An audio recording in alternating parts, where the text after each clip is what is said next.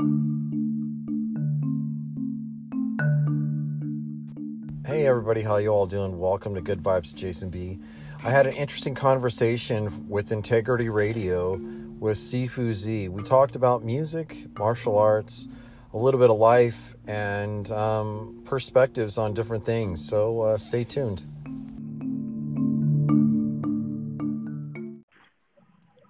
Good times. Z, how you vibes. What am I saying? Good times. We know it's we know it's early.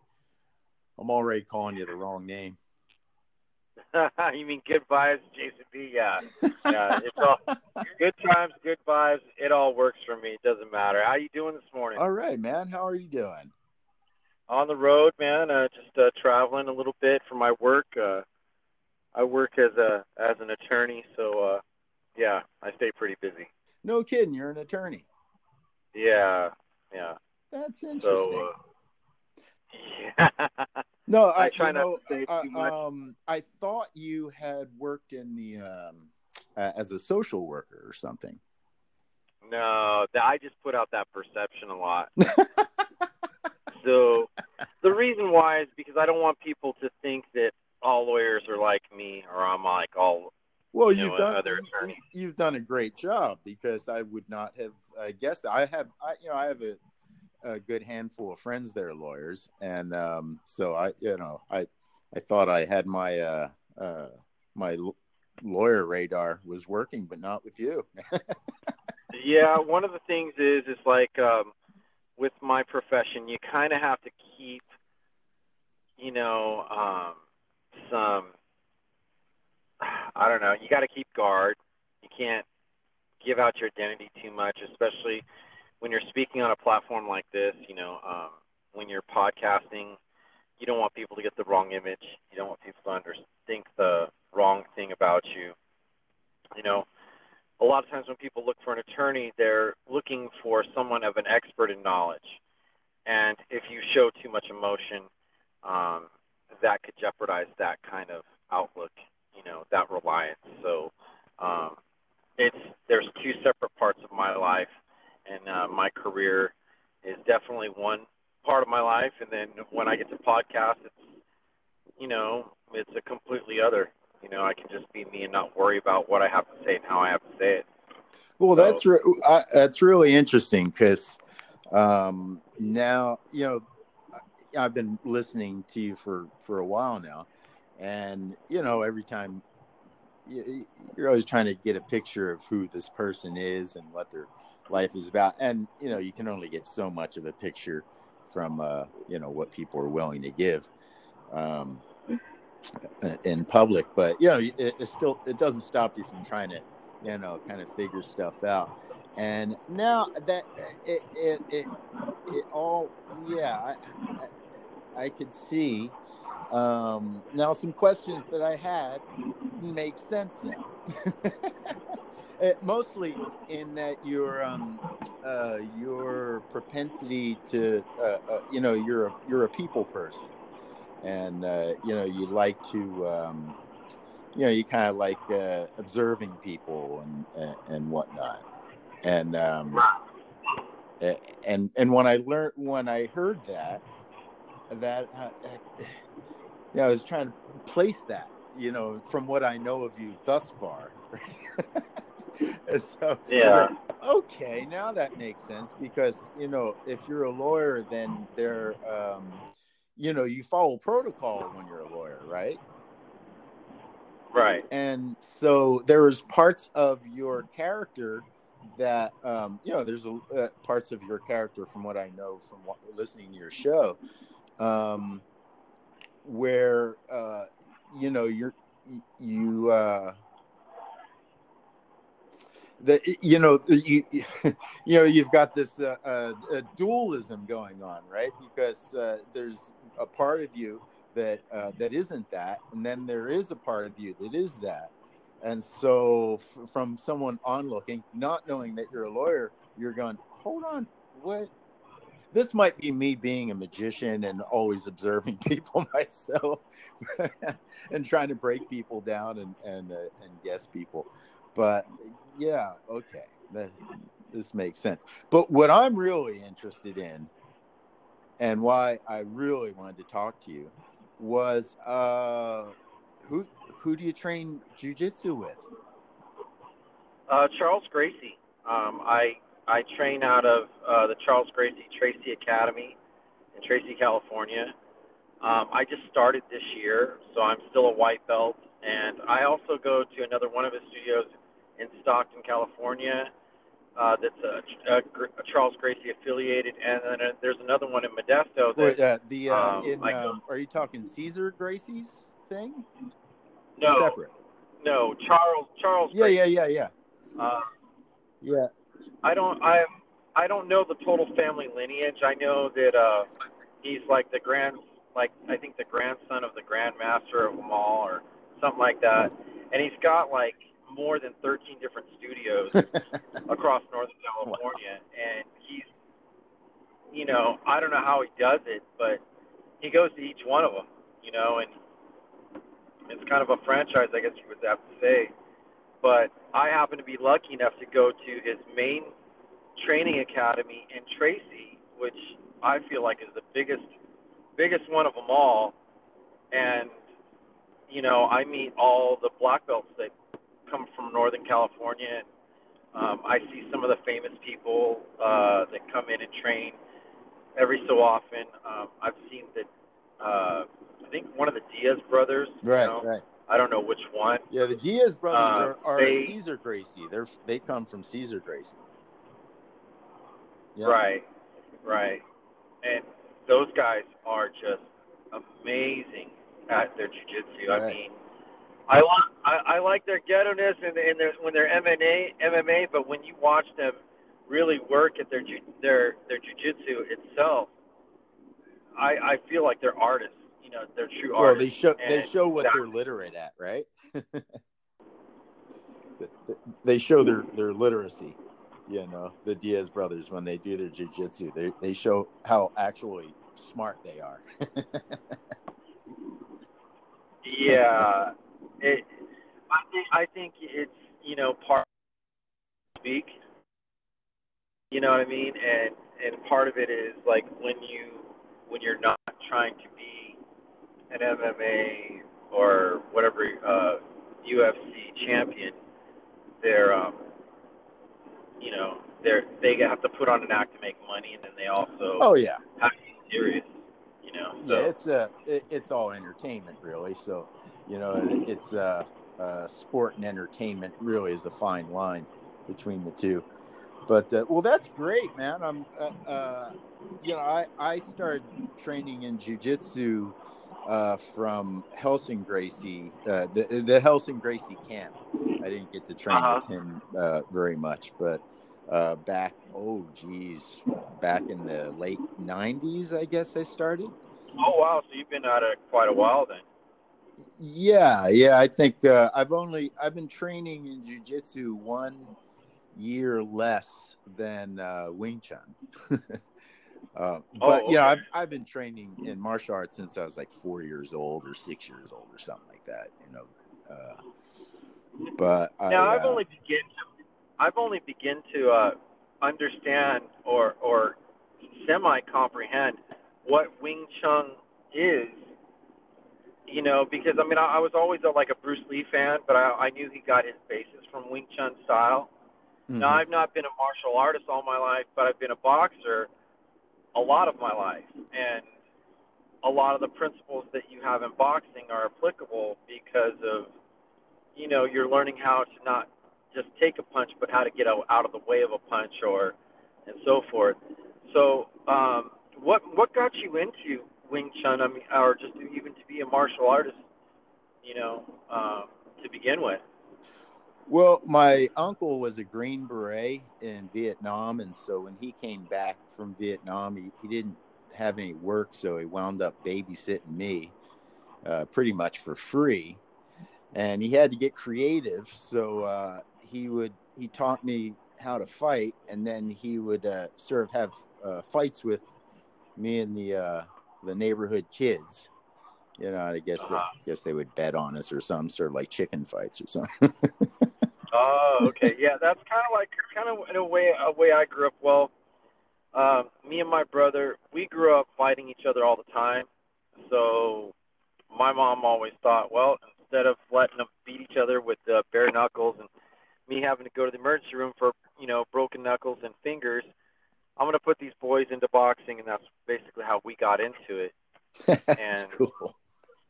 Well, I mean, my mom's hardcore Irish. That's just where boils down to. Is, you know, if you're gonna fight each other, then do it right. You know, and it doesn't matter how big you are.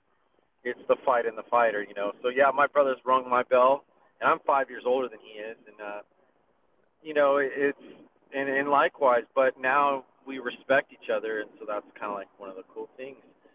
Um, so with your uncle being a Green Beret, I mean, did that have a lot of influence on you to not just in martial arts, but did you ever think about going in the army at at, at any time, or Oh man, I, I, I just was raised in the wrong period because I was raised as a sort of a, uh hippie Native American wannabe, uh, you know. Uh, and then at the same time, I had this great appreciation for um, military. Uh, I, I even at one point uh, was hoping that my parents would uh, put me into LaSalle Military Academy. But my issue was I was brainwashed into thinking that my long hair was very important. and that that I had to have long hair, and so it was just one of those silly things where um, is is you know had had I uh, not been indoctrinated into uh, hippie culture, you know, pseudo hippie culture, not not you know, we're talking now? we're talking 1970s here. You know, I'm an old guy. Well, I feel you. I mean, I'm 46. I lived through the 70s. At least I remember some of it, and then remember part of the 80s and 90s, and the rest I could care less for. I mean, to be honest. yeah. But um, yeah, I grew up with in that era of like watching kung fu flicks on Saturday mornings or Saturday mid Saturday mornings. You know, um, of course, watching Bruce Lee, Chuck Norris. You know, um, I grew up in that era. You know, that I, I wanted to be into martial arts, but my mom was like, "It costs too much damn money for you and your brother, so you're staying in boxing." And I'm like, "Well, that just sucks." you know. but in a way, she did us a favor because most street fights can be solved in basic boxing skills. So I got to thank her for help preparing me for altercations that I would either get into school or in the military or even still today. I mean, uh, you know, not that I like to go and seek a fight, but I'm not one to just take a punch and walk away either. So you know. But um, it's interesting. So um, you said something about your long hair. Um, you were indoctrinated with a philosophy. Now, I'm more on. I'm I'm an alternative science kind of a person and theological kind of person. I, I have a degree in philosophy. And one of the things that I was studying at one time was Native Americans, how at, I, in Vietnam and part of Korea, they didn't want to cut their hair because part of their tracking skills they believed that it relied on part of having their long hair, and they didn't want to mess with that. Do you think that that, that has some kind of validity to it? I mean, uh, you know, their ability to work within not just nature, but notice things and feel things differently by having long hair? You know, uh, I certainly thought so at the time. You know, I think it's classic um, folklore of uh, Samson and his long hair, and uh, you know, uh, uh, so I think uh, whatever you think, you know, if you think that that is how it is, then um, you know, the, the the brain uh, is a powerful thing, right? So, uh, Right. uh, however you think can kind of lead you into uh, those directions. Um, so, uh, you and also you got to remember uh, the, the 70s was and rock. You know, I'm a rocker, so you know, having the long hair the to uh, mimic my, uh, all the rock stars that I that I so adored. you know, uh, I mean, you know. Hey, hey I'm, I'm, I'm still a rocker. I'm still a metalhead. I just don't show it too often. Yeah. So, um, you know, uh, you had mentioned the the TV show Kung Fu. Um, you know, I, I was never a, a, Bruce Lee fan, but I, I guess I was because the show Kung Fu is actually written by Bruce Lee, and then uh, um, Hollywood bought the rights to it, and then uh, put right. put David Carradine to it. Well, uh, it was that show that got me into shaving my head and whatnot. Oh, so, oh wow! So I at a at a I don't know, maybe 12, 13, I, I started shaving the head, but I would always go back and forth. Like I said, kind of, kind of a, a dualism of, of, uh, wanting to be a, a, uh, a kung fu master and then w- wanting to be a long haired rock star. So I always fluctuated back and forth, back and forth. right now, right. I'm in my long hair rock star phase. And uh, oh, it's it's all good. Uh, my girlfriend was asking me the other day. She's all, "Have you ever grown long hair?" And I said, "No, not really, because I grew up with my mom couldn't afford a barber, so either we shaved our heads all the time, or you know the crew cut or the flat top. And ever since I got out of the military, I've always kept it high and tight to a to a great deal. Oh, you, now, you you served them in the uh, you served in the military. What branch? Uh, I was in the Navy for uh, four to six years. I did four years active duty and two years uh, uh, reserve duty. Oh, so. great! Uh, thank you for your service, man.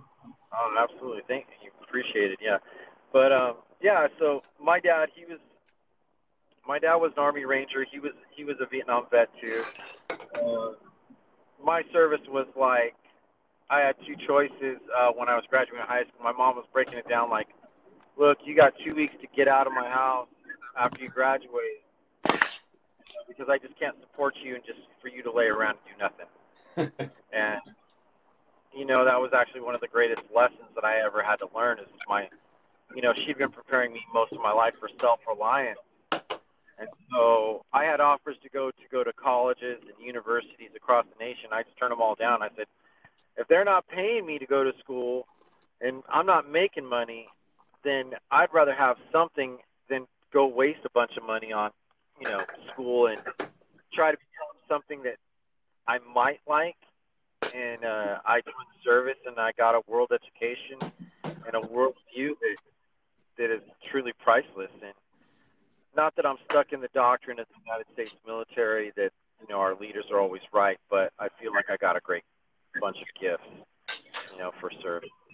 Uh, hey, well, let me tell you, you uh, you accomplished a lot of the things that uh, I I failed at. Uh, you know, I when I went to college, I wanted to be a lawyer. I started pre law and then realized uh, I was too much of a stoner to uh,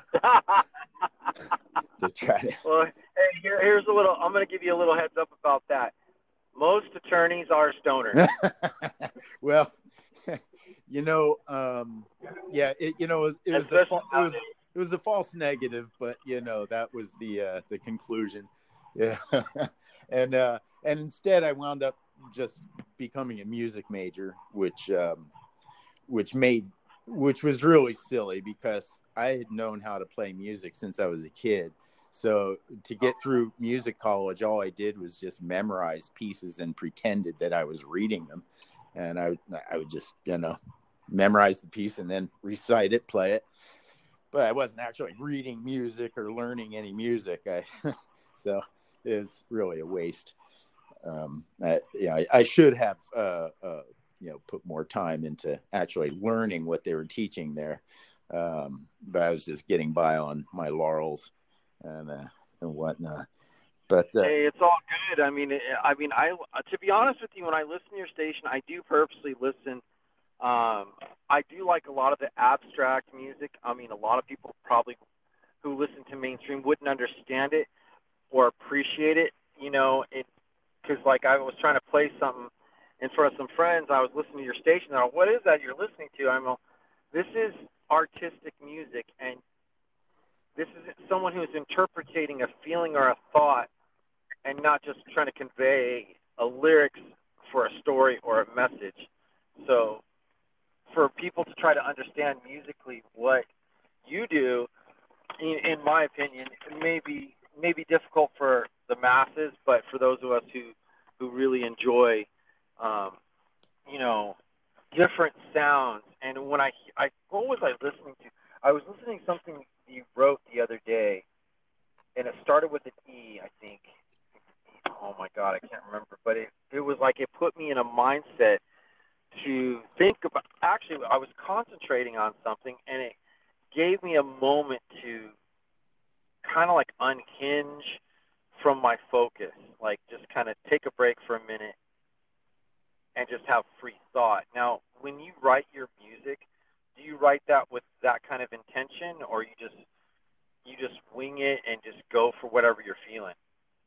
Well, man, I I, I gotta say that that's really. I'm glad you you uh, shared that with me because I often wonder, you know, it, what the listener is experiencing.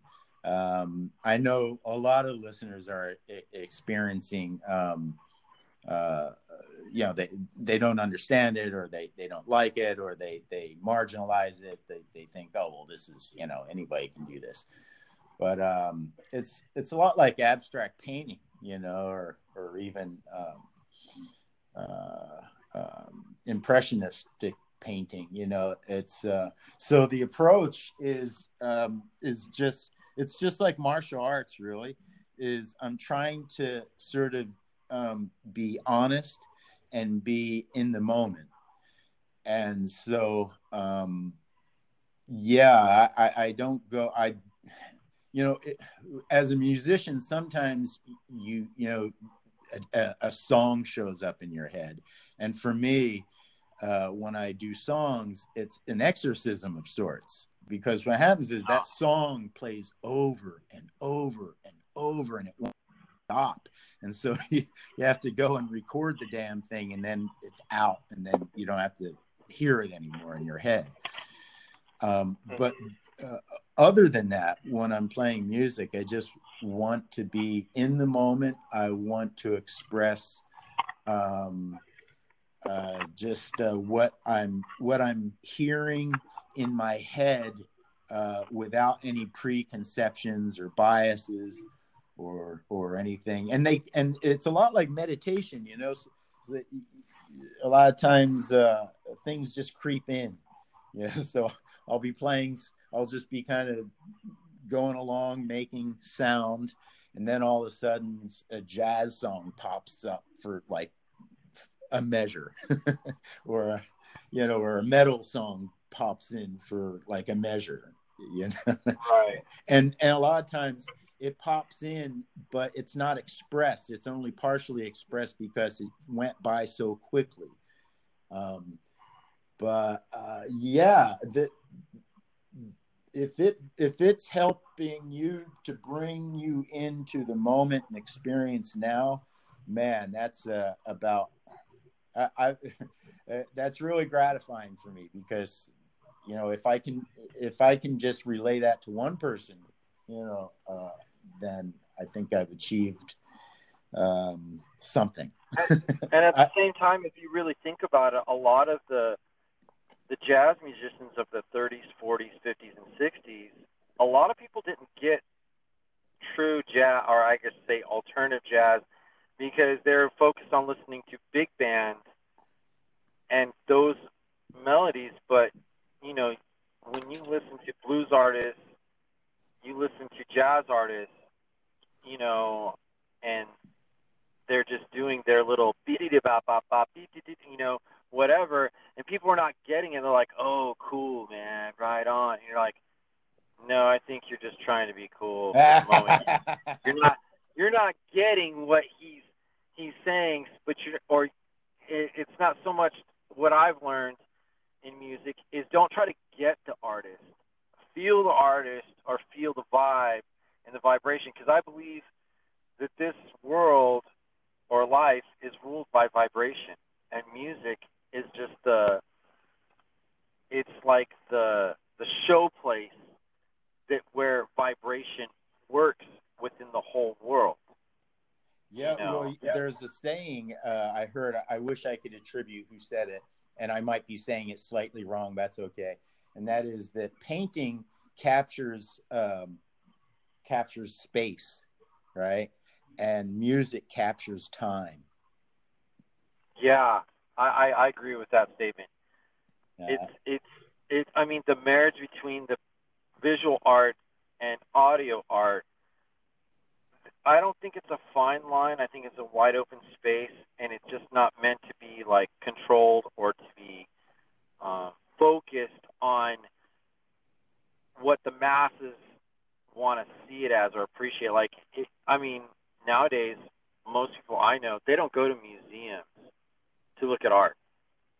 They just see art on their screens or whatever, and like, oh, that's cool. And I'm like, well, how did it move you? How did it affect you?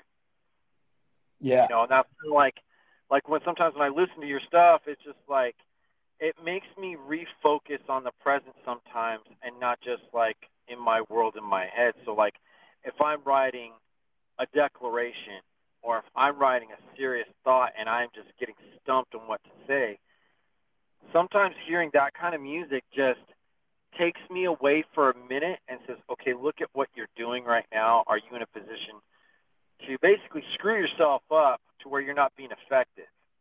yeah, And it just kind of not puts me in a zone anymore.